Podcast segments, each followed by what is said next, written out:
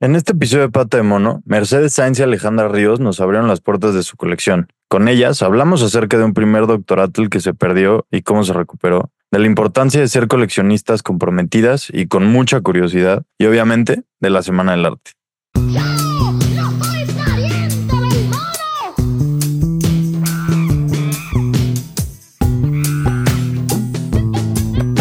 Bienvenidas y bienvenidos una vez más a Pata de Mono. Yo soy Diego Aramburu y como cada lunes estamos juntos aquí en este lugarcino en el que nos gusta cotorrear de arte contemporáneo desde lugares diferentes y perspectivas distintas. Y pues nada, el día de hoy, en esta Semana del Arte, sacando este episodio, en esta la mejor semana del año, eh, también la más loca pero y la más apurada, me emociona mucho tener a estas dos invitadas que además nos abrieron las puertas de su casa a colección y pues que nos platiquen un poquito más, porque creo que si bien ha estado muy padre platicar con tantos artistas, tantos episodios, como que siento que este le va a dar un poco de frescura y queda muy bien con esta semana. Así que sin más introducciones, eh, les presento el día de hoy a nuestras invitadas, Mercedes y Alejandra. Mercedes, ¿cómo, Ale, ¿cómo están? Hola, hola viejito, felices de recibirte en esta tu casa. Qué bueno, muy bien, aquí orgullo. Andamos. Yo feliz. La verdad es que te escuchamos mucho. Bueno, Mercedes te escucha siempre, pero a veces te escuchamos juntas. Me pasa un audífono y te escuchamos juntas. Y este está padrísimo estar ahora aquí nosotras de este lado. No, qué gustazo, qué gustazo tenerlas invitadas. Qué gustazo que me tengan de invitados. El guaya, el, el, el guayaboing está buenísimo. El, no, ¿cómo se? El guayabini. El guayabini. Pero está muy bien el guayaboing. El toque de la casa está excelente. Este, yo justo por aquí también les traía unos boings.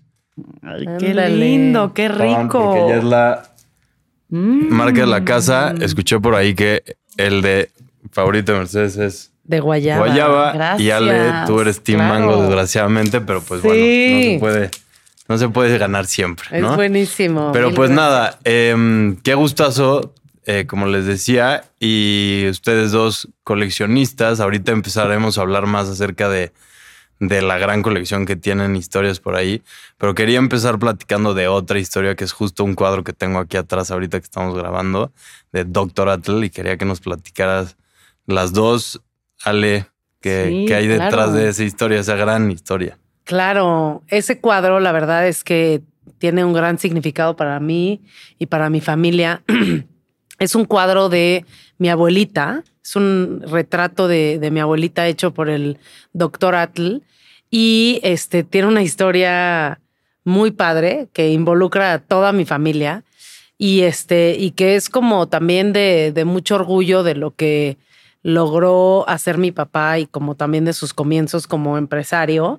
Entonces, ahorita te la cuento bien toda, pero todo empieza porque mi abuelita, eh, cuando era chava, como a los dieciocho años, y o luego Mercedes joven. Ya tiene más detalles porque ya platicó con mi tía que le dio muchos más detalles, entonces nos puede sí. dar la historia este, súper... Eh, este, puedo completa. complementarla un poquitín. Exacto. No, y aparte también cuando conocí a Ale, este, Alejandra estaba como readquiriendo este cuadro en su poder. Entonces hicimos también todo el proceso de, pues, de catalogación, de limpieza, o sea, toda esta, lo, lo evaluamos. Estuvo como muy interesante y justo en de ese momento. De autentificación, porque no está firmado. Ok, ok, ok. Entonces lo llevamos con Blaisten a que lo autentificara también. Luego los llevamos con la, las Rosenzweiss, que sí. lo restauraran y este, lo reenmarcamos y todo. Y pues, y pues Azul nos los valuó y nos sacó Azul. toda la historia. Azul Bastón, que es una súper valuadora. Entonces, y justo en ese momento yo conocí a Ale. Entonces, muy interesante cómo... Okay, se juntaron tam- perfecto Ajá, los tiempos. Exacto. Fue padrísimo. Aprendimos mucho, yo creo que las dos, porque yo también estaba como muy verde. Pero bueno, te interrumpí. Sí. No, porque justamente... este no estábamos tan metidas en ese entonces, que fue hace como diez, once años, en el mundo del arte. Okay. En, no éramos coleccionistas activas, estábamos arrancando a adquirir, a adquirir arte. Y entonces fue padre porque nos metimos a ver eh, todo el proceso, o más bien todos los diferentes actores que hay dentro del mundo del arte, este, desde los evaluadores, los coleccionistas, los restauradores, este, los autentificadores, las galerías, todo eso. Todo estuvo muy padre. Eh, pero básicamente este cuadro es eh, un cuadro de mi abuelita.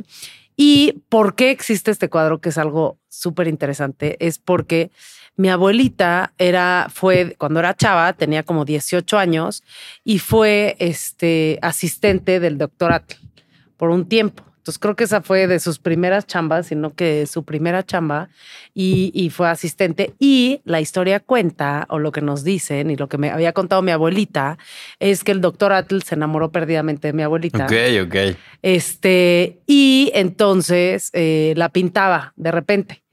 Y, eh, y este cuadro se lo regaló a ella. Entonces se lo pintó y eh, en algún momento se lo regaló y le dijo, este es para ti. Este, mi abuelita se, se llamaba Carmen, entonces le, se lo regaló esta y otras piezas. Eh, Cabe mencionar que en aquellas épocas Atl era uno de los jóvenes artistas de aquellas épocas, o sea, no era quien es ahorita. Sí. Y no estaba tampoco, este, sus piezas no, no era esta situación de que se tenía que quedar en México. Sí, o sea, todavía no estaba toda esta dinámica, ¿no? Que envuelve a doctor Atl, Diego Rivera, Frida Kahlo. Uh-huh. Y okay, exact- okay. Exactamente. Entonces se lo regala a mi abuelita y después de un tiempo eh, se lo pide de regreso porque iba a hacer una exposición en Cuba. Se lo pide de regreso y mi abuelita, claro, le dice que sí, claro que sí, casi que es tuyo. Este, se lo presta y nunca regresa. Nunca regresa el cuadro y no sabemos qué pasó. Eh, la historia es que lo vendió en este viaje o en otro. Eh, de, de esta, este, de, de esta, de sí. este viaje, o sea, en alguna exposición. De esta exposición en Cuba o en algún otro lado, y entonces ya no se lo regresó y a mi abuelita le dio mucha pena pedírselo ni nada, pues al final decía, pues es que el cuadro es de él, ¿no? Entonces ya nunca regresó, pero mi abuelita contaba esa historia muchísimo, ¿no? Era un gran orgullo ella, este, haber trabajado con el doctor Atl y tenía otros cuadros que le había dejado el doctor Atl y entonces, este, contaba mucho esa historia.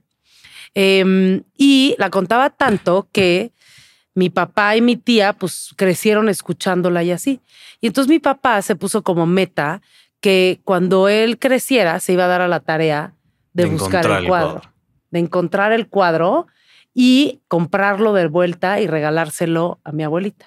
Okay. Y entonces estuvo varios años buscando el cuadro, eh, había pa- cambiado de manos algunas veces y de repente... Pero y de todo esto, no, o sea, cambió de manos, pero estaba, seguía en Cuba o ya no, había estado... No, había viajado. Regresó a México. Okay. Regresó a México. Regresó a México. Y mi papá encontró quien lo tenía. Con una familia, claro. La familia, o sea, no, no me acuerdo, pero con la familia Tacatá. Y entonces ahí fue donde lo encontró tu papá. Lo encontró, pero cuando lo encontró les dijo, oigan, es que fíjense que es mi mamá y quiero comprar el cuadro y todo. Y le dijo, sí. Obviamente el doctor Atl para ese entonces ya, ya habían pasado treinta años o cuarenta o cincuenta años, no sé bien, pero ya era el doctor Atl. Y pues a mi papá era emprendedor, estaba arrancando, no tenía lana y no le alcanzaba. Entonces dijo, bueno, pues voy a trabajar, voy a ahorrar y en cuanto pueda voy a comprar el cuadro de, de mi mamá. Y entonces, este, después de varios años de que ya sabía quién lo tenía y todo, eh, que ya ahorró dinero y le fue bien en la chamba y todo eso, lo compró, lo envolvió y se lo puso a mi abuelita una Navidad en el arbolito. Wow. De Navidad. Y entonces ya ella... Eh, llegó, lo abrió y fue wow, fue una, una, este, un regalo increíble, eh, súper emo- emocionante y mi abuelita estaba súper feliz y lo tenía mi abuelita colgada en, la verdad es que mi abuelita no, ve, no, vi, no vivía en una casa así que digas wow, carísima o súper lujosa o así, vivía en una casa bastante eh, este, decente, o sea, ¿cómo se dice? Como sencilla. Sí. Y era muy chistoso porque lo tenía en la escalera a, a su cuarto. Okay. Entonces el cuadro como que ni cabía bien, este, no estaba bien puesto, como sucio y así, pero mi abuelita... El marco era el original. Tenía que, el marco, o sea, original. Ya no es este que tiene ahorita, pero tenía el marco original. Sí. Y siempre pues te contaba la historia, ¿no? Era como una de estas anécdotas que contaba. Wow. Muchísimo este, mi abuelita. Y pues ya cuando, cuando mi abuelita se murió... Eh, yo decidí, este, como ahora sí, hacer toda una labor de lo que te contábamos, de restaurarlo, evaluarlo, este, autentificarlo, eh, y y pues este, lo colgamos aquí, bueno, en ese entonces en nuestra casa, este, y desde entonces pues lo tenemos nosotros en resguardo, es, es de mis hermanos y mío, pero ellos viven en Canadá, entonces no se lo pueden llevar. No se puede ir. Exacto, no tiene que estar ir. Aquí. Entonces está aquí en, en nuestra casa. Sí, la verdad es que desde que llegó, eh, nuestra casa pasada también era la pieza principal de la casa, o sea, se le hizo la pared a ella. Y en esta casa también la pared la pusimos, la forramos en piedra y también la hicimos porque queríamos que fuera como la pieza principal de la casa. Entonces también eso, eso se hizo y aquí está colgado y de aquí no se moverá. Sí, el lugar de honor. Sí. Sí. Está, y aparte el cuadro está increíble y, y justo, ¿no? O sea, qué increíble historia, todo por donde, ¿no? Todos estos dimes y diretes del cuadro y qué conveniente nunca, siempre que escuchaba acerca de esta ley que no los deja salir como... No, mal. Aquí qué fortuna que no puede salir a Canadá. Entonces, claro, ni hablar. Sí. Aquí se queda un rato. Se sí. queda en nuestra casa, ¿verdad? No, y aparte, la verdad es que tiene un significado enorme. Y es, yo creo que eh, con estas historias fue con las que me empecé como a enamorar del arte. Bueno, mi papá también era súper apasionado del arte, más arte moderno y antigüedades y así. Pero este, con, con la historia de mi abuelita y lo que nos contaba, pues me, me empecé a, a enamorar de, del arte y, este, y la verdad es que es increíble tener a mi abuelita aquí y verla cada día porque justamente era como mi persona favorita en el mundo, era mi ejemplo a seguir. Okay. Este, yo tenía una relación súper cercana con ella y entonces poderla tener aquí cerquita y en un cuadro pues tan bonito y pintado por un gran artista es todavía más significativo. Sí, no, enorme. Sí. Y, y digo, esta fue una de las primeras, pero justo algo de lo, lo primero que les quería preguntar era ¿cuál fue esa primera pieza que dijeron con esta ahora sí empieza la colección? Con esta coleccionamos. ¿Cuál fue la que les atrapó? ¿Qué compramos? Qué buena pregunta. Juntas. Ya, ya, ya juntas, sí, porque yo empecé como que a...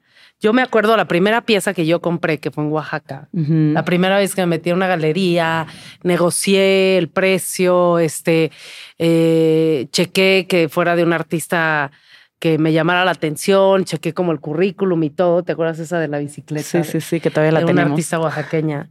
Pero digamos que esa pues ya ni siquiera forma parte de nuestra colección, como que fue súper, súper temprano. Sí, fue muy eh, temprana. Este, sí tenemos la pieza, sí, pero no está aquí en la casa, ¿no? No la tenemos ni catalogada ni nada. Sí, creo que no la catalogamos, no sé si la fotografiamos. Sí, pero eh, digamos, yo creo que con la primera pieza que arrancamos la, la colección fue ya sea la... ¿Cómo se llama esta mujer? ¿Cuál? Esta. ¿Con la Kate? La Kate. Okay. O la de Miguel Bosé. O la de Miguel la Bosé. Polaroid. Puede ser. Sí, fueron ah, de bueno, las pues primeras qué gran piezas. Inicio, entonces. Sí, porque este, yo creo que sí fueron de las primeras, no me acuerdo. Es que la Polaroid pieza. También pudo haber sido la primera porque nos tardamos en buscarla, ¿te acuerdas? O sea, la Polaroid, me acuerdo que cuando recién empezamos fuimos un viaje a San Miguel y ahí dentro de la Aurora había una galería, no sé si todavía exista, pero que no estaba la pieza físicamente, pero yo me acuerdo de haber pedido como el, el catálogo de obra. Y vi en el catálogo de obra la Polaroid de, de Andy Warhol, de Miguel Bosé, y dije, ¡oh! O sea, ¿existe esto? O sea, ahí me puse a buscar como una loca y pregunté y no la tenían ahí. Fue de, sí existe, pero pues no está aquí. Y entonces tú te pusiste a buscarla con locura. Sí, esa creo Polaroid. Que sí, yo creo que sí, sí fue, si no la primera de las primeras. Ok, y ahí o sea, ya. Fuimos en un viaje, como de los primeros viajes juntas a, a San Miguel. Vi que se enamoró Mercedes de esa pieza. Y pues no la tenían y dije, bueno, pues igual y es un buen regalo. Una, una nueva búsqueda, ¿no? Les gustan las búsquedas a la familia. Y dije, pues puede ser un súper regalo para Mercedes conseguirle esa pieza. Entonces literal me puse en internet a buscar Polaroids de Andy Warhol, Polaroids de Miguel Bosé y encontré un coleccionista en Nueva York que tenía varias de esas piezas. Y le pregunté si tenía la de Miguel Bosé. Me dijo que sí. Y este, yo creo que sí, fue de las primeras. Porque fuimos a Nueva York a verla. Y entonces, después, eh, nosotras creo que íbamos, sí, fuimos a Nueva York a, de viaje y había yo quedado con este coleccionista o galerista que este, me diera chance de ver la, la, la obra. para enseñársela a Mercedes. No la había comprado ni nada, se la quería primero enseñar y ver pues que si sí, sí le gustaba y todo.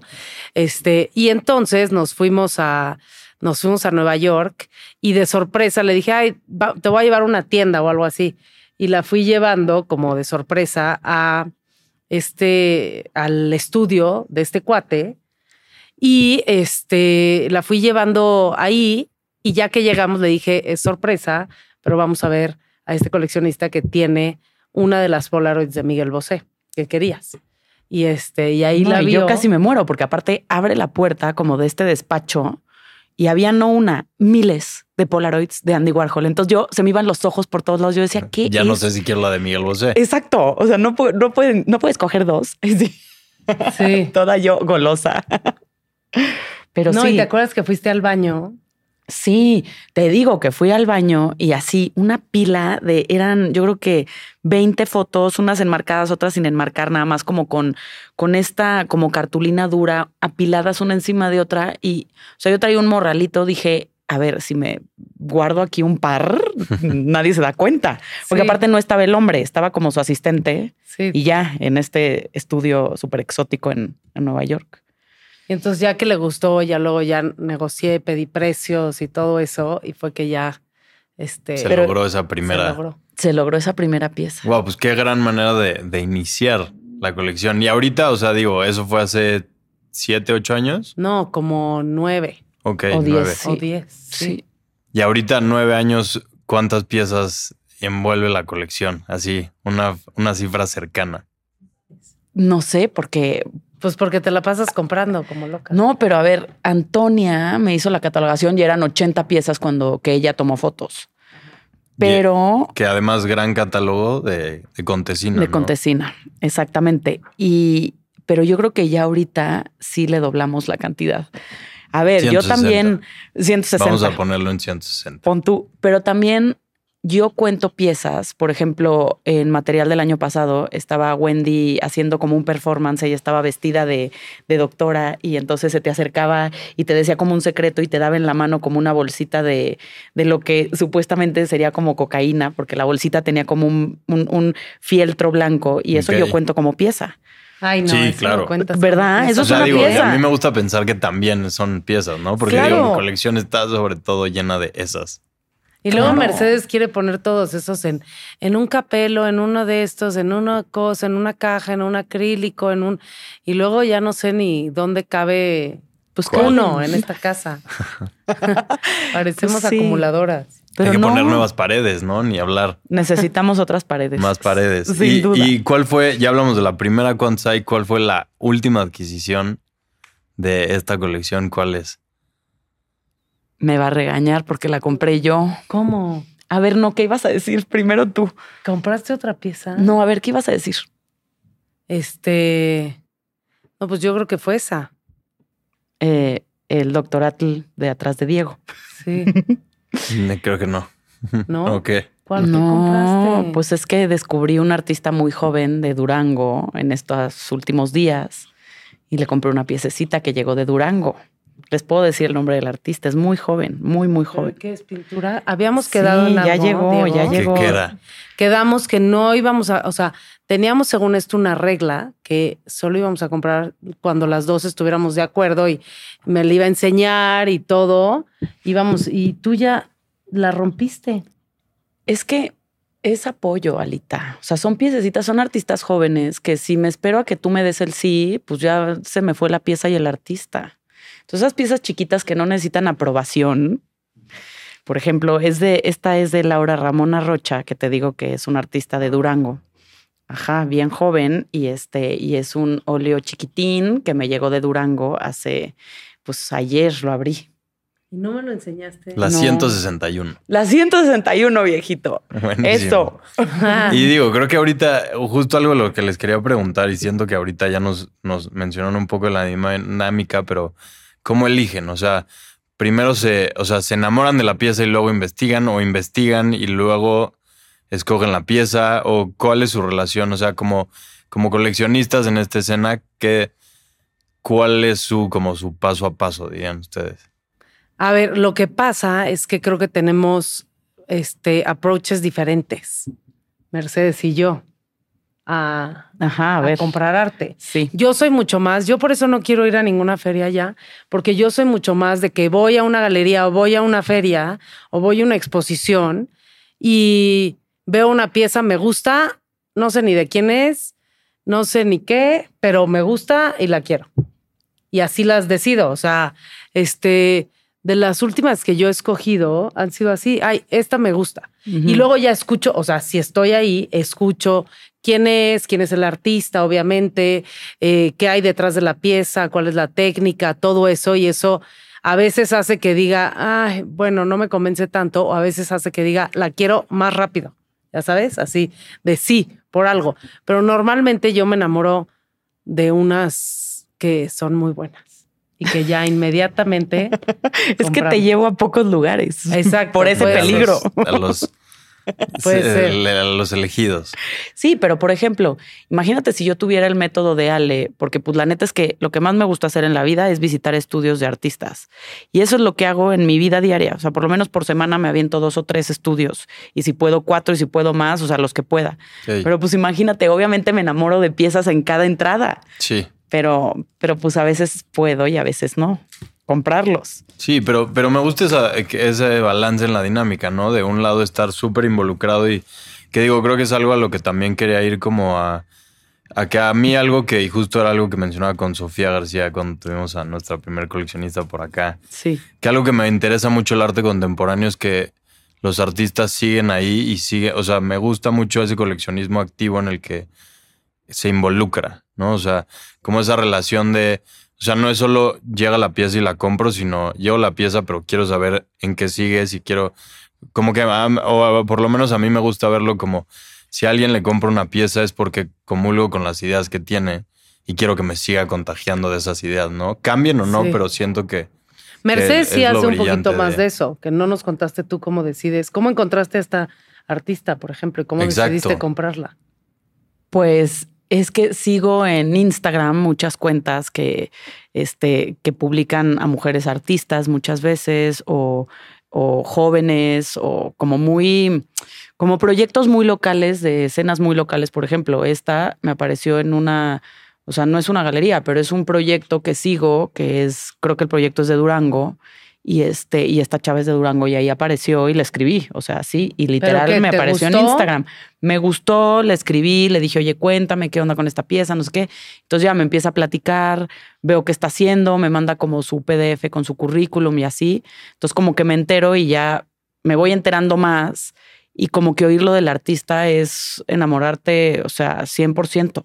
Y hay veces que te pasa que te cuentan todo eso y dices, bueno, o ok. Sea, me voy, o sea, sí, hay que, está muy bonita, déjame o sea, o lo pasa pienso. Veces que dices como, ah, no, ya no me convenció. Hay veces que ya no me convence o hay veces que, o sea, escucho o leo, pero pues ya tengo otras tres en mi lista y digo, bueno, ok, este, entonces esta es la cuarta, pero pues me voy a ir por la primera. La verdad, así me pasa. Okay. Y pues hay que escoger ya y, y, y van haciendo cola, pues, o sea, las voy poniendo en mi lista, sí. No se olvidan y les estoy escribiendo. O sea, hay muchas artistas que quisiera comprar y que no compro porque, pues no sé, a lo mejor no ha llegado porque también no me gustan todas las piezas de to- del mismo artista. Claro. Entonces pienso que a veces no ha llegado la pieza de ese artista para mí. Porque a veces me encanta lo que dice, me encanta lo que está investigando, pero pues por angas o mangas no he como conectado con la pieza. Pues sí con el artista, no con la pieza. Y sigues en búsqueda. Y sigo en búsqueda, pero entonces sí sigo preguntándole, oye, ¿cómo vas? ¿Y qué estás haciendo ahorita? ¿Eh, ¿Dónde vas a exponer? ¿Qué? O sea, como que los sigo teniendo en contacto. Ok. No los okay, dejo ir. Okay. Y justo digo, ya veniendo aquí me sorprendía mucho porque en un video, en unos highlights de Shark Tank, en una eh, decías que justo eras minimalista. Ah. Y...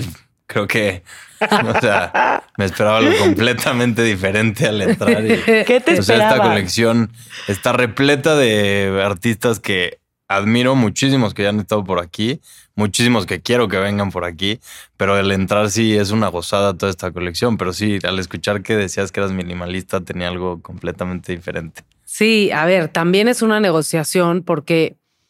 Y también a Mercedes le gusta un tipo de arte y a mí me gusta otro tipo de arte, ¿no? A mí me gusta, por ejemplo, puedes identificar súper fácil cuáles son las piezas que yo escogí. ¿no? Me gustan colores brillantes, me gustan bastante geométricos y me gustan, ¿y qué más dirías? Y, y eh, como y muy estéticos. Más, y más moderno, ¿no? Que contemporáneo, ¿o no? No, sí me gusta. O bueno, más bien moderno creo que no es la, o sea, sino como un poco, o sea, no tan como del dos mil veinte, sino más para atrás, ¿o no? Porque pues ahorita no sé, las porque que decía, no sé cuáles eran. Ahorita las que decías que nunca, que si no dejas que te mueven, ajá, sí, o sea, sonaban a fechas más pasadas, ¿no? Pero no sí. va por ahí tanto. No, no tanto. Ve, por ejemplo, este Gabriel de la Mora, de los okay. post-its verdes, este es cien por ciento como me atrajo luego, luego, mi estilo al cien. Este Ana Montiel, que son como nada más splashes de color y muy colorido y así, ese lo escogí yo. Eh, la, la escalera, de este ya ni me acuerdo cómo se llama. Pero a mí esa escalera, Michael Johansson, a mí esa escalera me sacó de onda que Ale la escogiera, la verdad. Pero me pareció como muy, muy curioso, muy geométrico, muy así. Y este, y pues sí, no sé, me gustó que es como todo en un monotono, ¿cómo se llama sí, eso? Sí, sí, en, un, en unos mismos en un tonos, mismo tono. Pues. Y así, y Mercedes, puedes ver que ella, tipo la nube de Gabriel Rico la escogí yo. Ok. Este, también tienen por ahí unos los, los diamantes, diamantes los escogió Mercedes. Rico, ¿no? Me fascinan esos diamantes, sí. Pero bueno, no sé, las nubes estas las escogí de Chantal, yo. Ajá. Sí. Este, wow. Entonces, no sé, pero Mercedes es más como locochona, como que más arriesgada. Ok.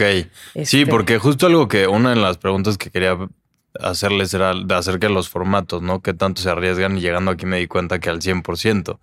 O sea, justo no la escalera, pero igual justo hay una pieza hermosa de Romeo, ¿no? De esta serie que tuvo en Otros Mundos, en El Tamayo. Eh, y justo, ¿no? Pues por ahí había hasta un Viagra de Damien Hirst.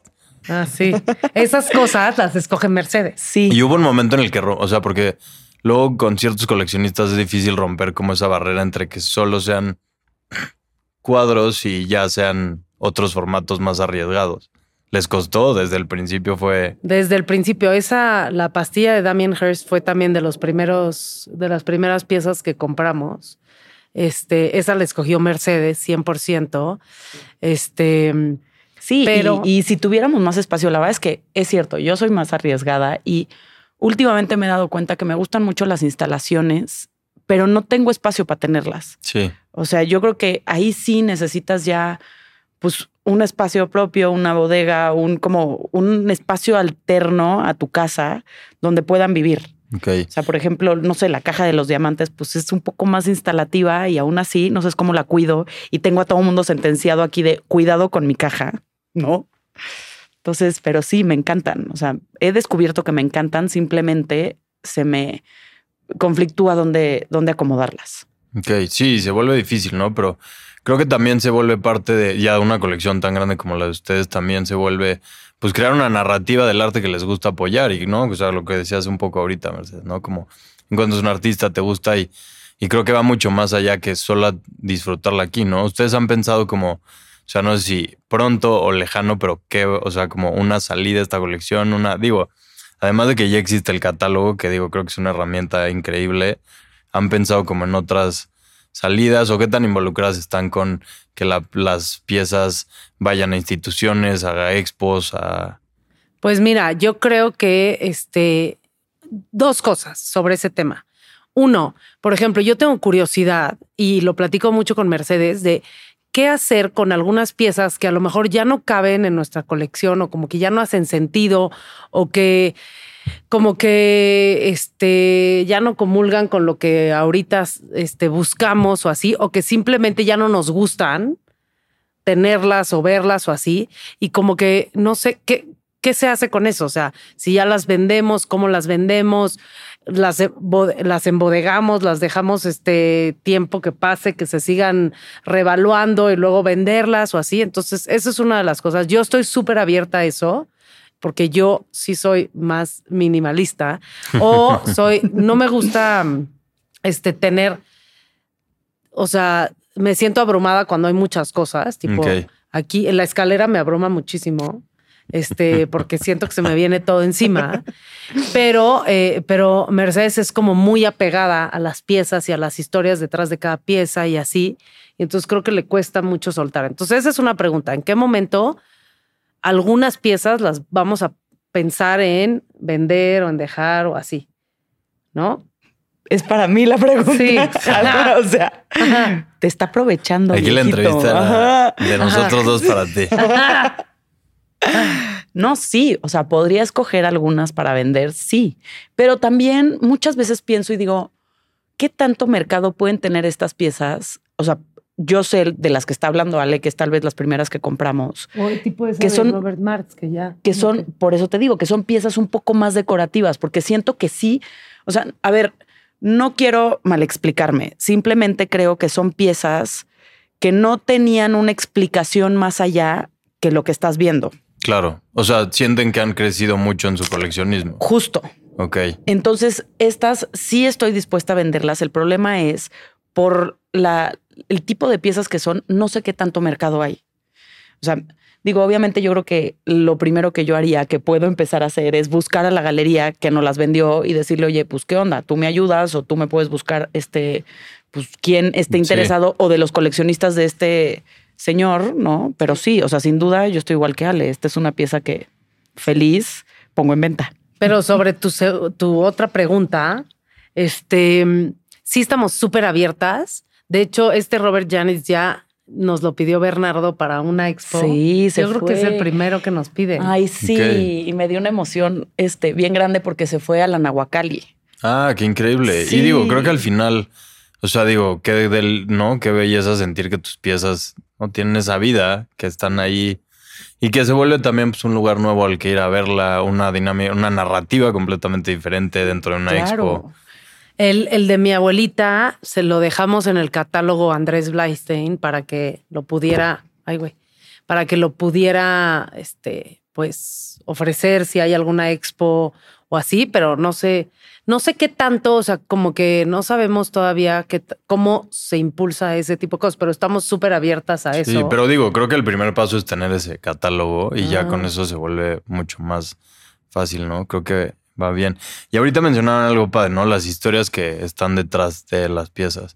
Y justo les quería preguntar de una que vi por ahí en fotos, que en la pandemia hubo esta expo de, digo, uno de tus favoritos, Mercedes, de Félix González-Torres, pero que su gusto era un Untitled, ¿no? Que era eh, Fortune Cookie, creo que sí. es eh, Corner. Sí, que y me la traje para creo acá. Creo que tuvieron una por aquí, entonces quería preguntarles de esa la historia y cómo se vivió tener un Félix González Torres. Primero, ¿cómo se ve un Félix González Ay, Torres no, hecho de no, galletitas? No. Es que es una cosa, yo no podía creer. Aparte, te voy a contar que me dio que me lo robé. Okay, o sea, okay, okay. No es de que la fundación de Félix González me haya contactado a mí okay, así por, de, tú eres lo, la escogida. Porque lo busqué en la expo y sí había otro en, en la Ciudad de México, ajá, pero sí. no vi fotos que me Justo. sonaran a ustedes. No, porque te digo que me lo, me lo robé un poco. Okay. O sea, haz de cuenta que esta exposición eh, escogieron, habían dos personas en México que tenían como la, el pitazo de la fundación, ¿no? O sea, que la fundación sí. sí, sí les dijo, tú haz esta pieza, ¿no? O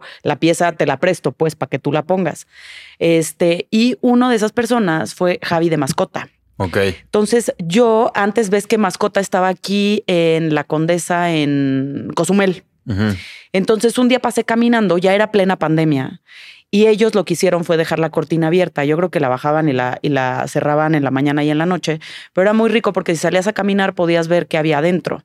Y una vez salí caminando y me encontré las cookies y entonces yo casi me muero y entonces tomé fotos y subí las fotos y entonces por medio de Instagram me empecé a platicar con ellos. Entonces como que ya me contaron, no, pues es que sí, este es un rollo de la fundación y la cuestión está así y pues somos varios los que nos escogieron y pues la expo está alrededor del mundo, pero, pero mira, ¿por qué no? Este, yo te presto unas galletas y ponla tú en tu casa. Y dije, ¿sabes qué? Que sí lo voy a hacer. Entonces, este, casi que le pregunté, ¿dónde compraste tus galletas? No, pues en tal lugar.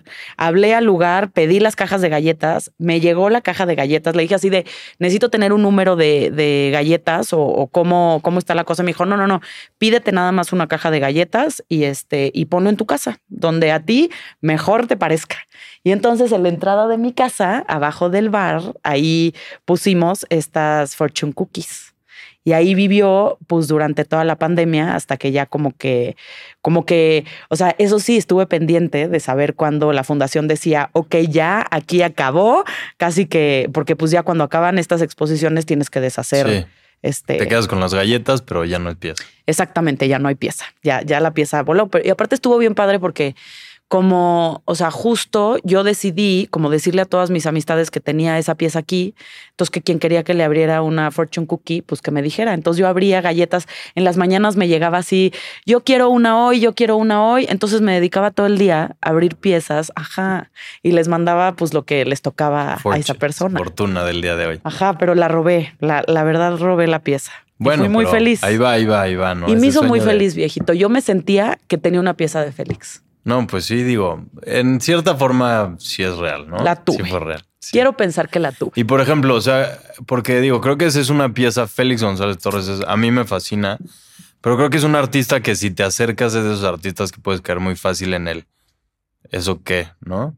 Es justo una pila de galletas de la fortuna en una esquina que a ustedes de Félix González-Torres, o sea, ¿qué nos contagiarían de, por, o sea, justo porque hay que meterse a, a alguien como Félix? O bueno, es que aparte la primera vez que conocimos o supimos de Félix fue muy padre, fue en una visita que, que fuimos a Christie's cuando estaban exponiendo varias piezas de él que iban a vender en la subasta de noviembre de ese año, este, y fuimos con el director de Christie's, un grupo De, de la Escuela de Negocios de Harvard, del club, el Club del Arte, y nos llevaron porque el director de Christie's era graduado de Harvard también. Okay. Entonces nos dio todo un tour y ahí fue la primera vez que vimos un Félix González-Torres. ¿Y cuál fue, se acuerdan? Sí. El de los dulces. Ok, pero el del papá. El no, de... el, del, el de la pareja, okay. El del weight, el peso de ah, la pareja ya, ya, ya. en dulces. Ok, el que es una cama, ¿no? Más sí. bien, no la esquina. Sí, okay. No la esquina, sino que largo, largo, largo. Este, sí, y entonces ahí escuchamos toda la historia detrás, nos contaron quién era Félix, nos enamoramos, la historia que es tristísima, que es durísima, que era el peso de su pareja eh, en dulces y cómo, como tenía este SIDA, uh-huh. Este, se iba desvaneciendo y entonces conforme ibas agarrando los dulces, se iba pues yendo la persona hasta que se sí. perdía, moría, moría sí, y así. Sí. Entonces fue fuertísimo como esa representación y fue de las primeras veces que vimos el arte como un poco más allá de solo lo, lo, lo bonito, lo que se no, ve lo o estético. Lo estético, sino reflexionar un poco más qué hay detrás de la pieza, ¿no? ¿Qué significa el artista? ¿Qué está tratando de transmitir aquí y así? Y lo que estaba cañón era también entender en el mercado del arte cómo se vende una pieza así, cómo se reproduce, este, qué es, y entonces eso nos encantó. Sí, nos volvió locas. O sea, a mí me volvió loca, porque aparte yo decía, o sea, ¿qué onda con este hombre que se enteró o más bien hizo que el público fuera partícipe de primera fila? Porque la pieza no existe si no se activa. Sí. Entonces, eso sí, también... Sí, yo no voy agarrando un dulce, ¿eh? No se activa la pieza, ¿estamos de acuerdo? O sea, no, no desaparece, no tiene su fin último. Entonces yo dije, ¿qué onda? O sea, ¿qué tenía en la cabeza este hombre, no? A mí de verdad me vuela la cabeza, o sea, cada vez que veo una pieza de él me voy más para allá y quiero preguntar más y aparte se me hace muy interesante porque dulces, o sea, en todos lados consigues dulces, ¿sabes? O sea, en las tiendas de la esquina hay dulces o los focos estos son extensiones que te venden en cualquier tlapalería, sí. ¿no? Entonces usaba el material tan... como tan básico, o sea, ¿cómo le das vida a un material tan... que no, está por todos lados? Y aparte qué vida le da, ¿no? Porque justo esa pieza de los dulces es súper, o sea... Si la ves nada más, piensas que es una, algo súper alegre. Uh-huh. Sí. Y de repente, ¡pum! Es sí, durísima. Es durísima. ¿No? Sí. Es durísima. Sí, sí. Pero sí. ¿Y entonces qué? Ah, y entonces amamos y, a Félix. Y ustedes, o sea, ¿y en la colección tienen algo así de arriesgado, en, hablando de formatos, como algo así de efímero o algo así de... como algo así como de... o han pensado, no sé, en comprar, ¿no? O sea, estos formatos más arriesgados. No o sé, sea, Mercedes... muere por comprar un Félix González-Torres. Este, pero bueno, no estamos ahí todavía, pero se la pasa viendo... Este... Cada vez que sale uno a la venta, por supuesto que pregunto y ahí estoy monitoreándolo. Y... Pero todavía no. Pero todavía no. Okay. Estamos, estamos haciendo cola. Pero, pero no, creo que no tenemos... No tenemos ninguna, pero sí me encantaría porque también... O sea, se me hace una locura estas piezas como las de Félix que literal solo te llega un instructivo, ¿no? Sí. Tienes estas. Las este, de Lucy Sparrow. No, pero esas, esas no... O pero sea, son así muy locochonas. Sí, pero no son de, de esas piezas que es un instructivo que tienes tú que... O sea, que literal te llega una ah, hoja ya, con... Ya. Pon este, una rayita acá, otra sí, rayita acá. Sí, voy a comprar acá. Un clavo, consigue un martillo y... ¿no? Y listo, ¿no? Esa sí. es la pieza. Ah, ya, ya entendí. Sí, pero no, sí dan ganas, entonces, muchas. Como de sumar la colección. Me encantaría. Oye, ahorita regresando a... Pues ya hablando más de Citonos en México, Semana del Arte... ¿Cuál es su opinión o cómo ven ustedes ahorita la escena del arte contemporáneo en México?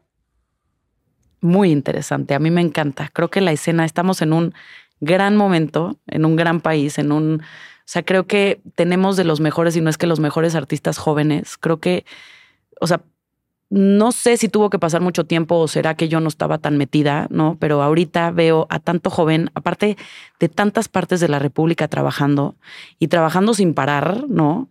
Que podemos verlos y, y también lo que está padrísimo es que también ya hay tanta variedad de ferias que tienen cabida para tantos diferentes artistas, ¿no? Sobre todo hablando con alcances o precios o que a lo mejor no están en galería, y eso se me hace padrísimo, que existan muchos diferentes proyectos casi para todos los artistas que existen o para la mayoría de los artistas que tenemos ahorita. Este, la verdad es que a mí me enloquece cada vez que descubro un nuevo artista, cada vez más mujeres eh, que son mexicanos y que están trabajando aquí en México, que no se han salido todavía, que eso también me da mucho orgullo, ¿no? Y también lo vemos tipo en el P A C, ¿no? Que somos, okay. este, somos patronas, patronas. Del, del P A C. Ah, pues gracias por los últimos seis meses que tuve yo. ¡Ajá! ¡Qué bien! Sí, qué este, padre. Pero nos, nos, tú te metiste al P A C hace cua, que como siete años, o sí, ocho. ocho años, sí.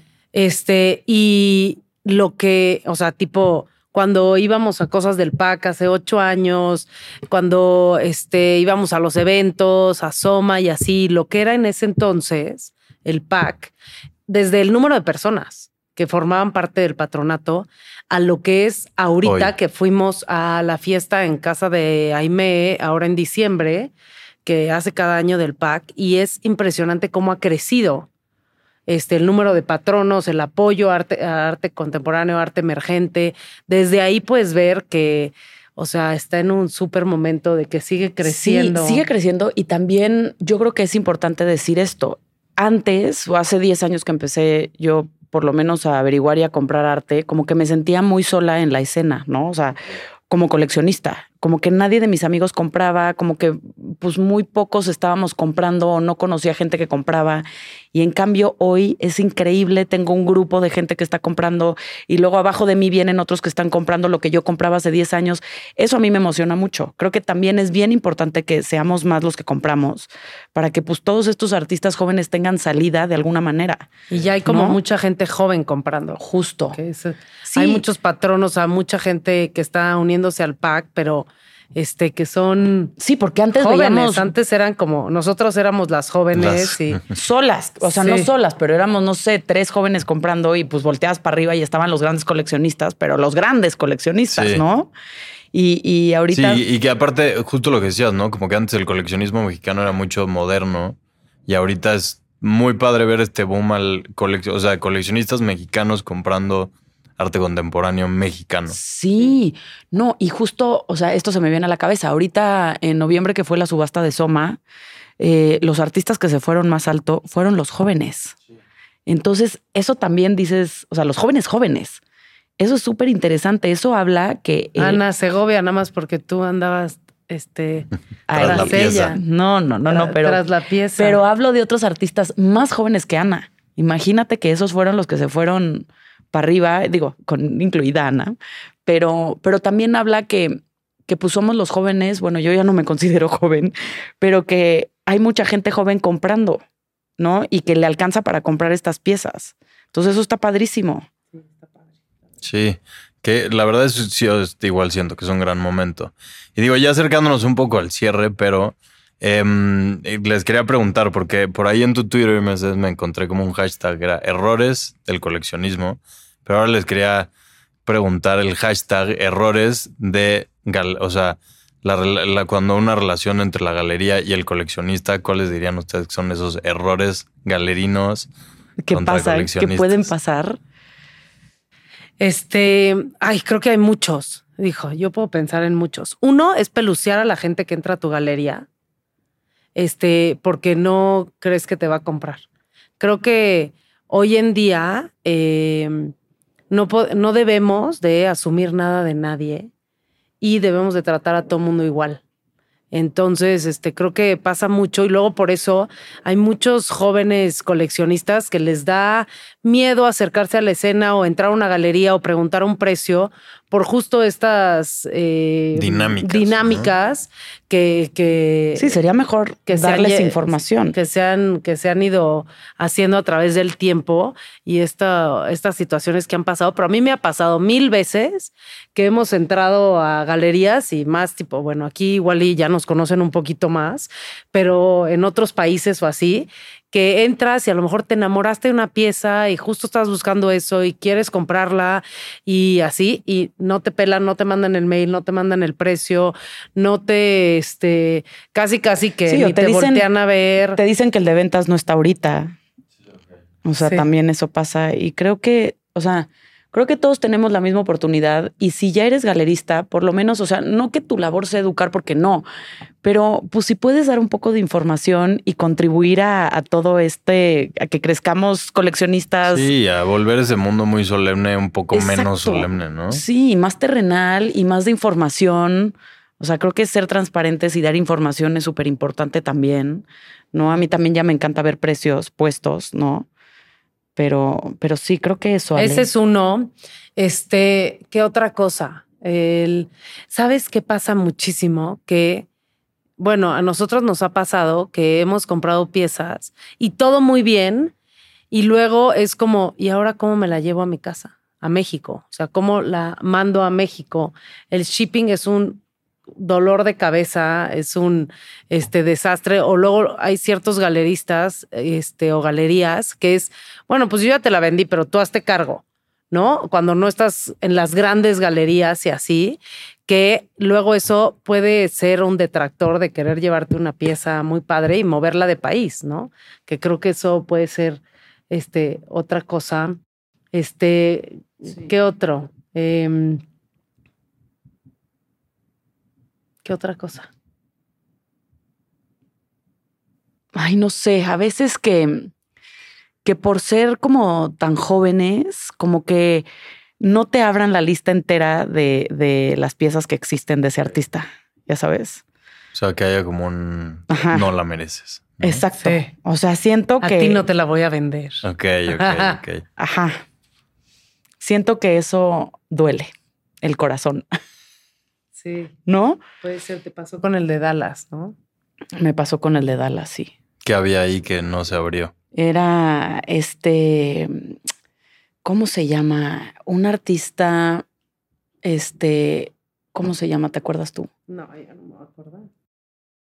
Oh, increíble que ahora está en todos lados y así, y en ese momento justo tú querías, y no, así de hay lista de espera y casi que ni te voy a poner en la lista de espera.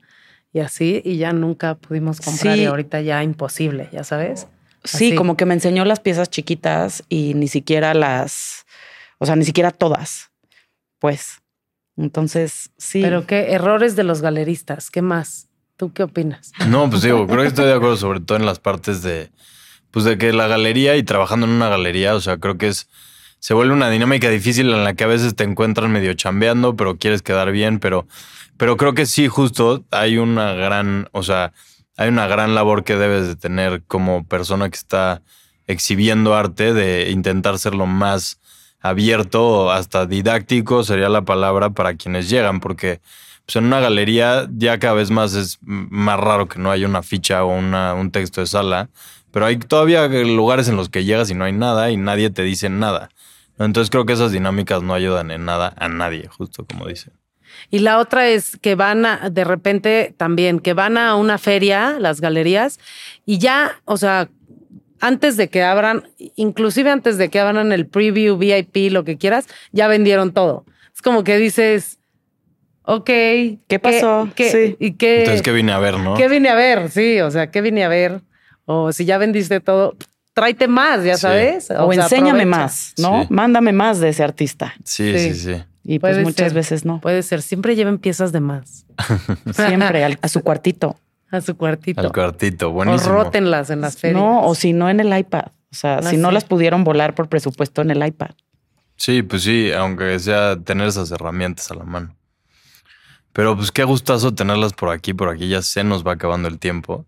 Eh, pero pues nada, darles las gracias y esperamos verlas con todo en la Semana del Arte dando la vuelta por ahí.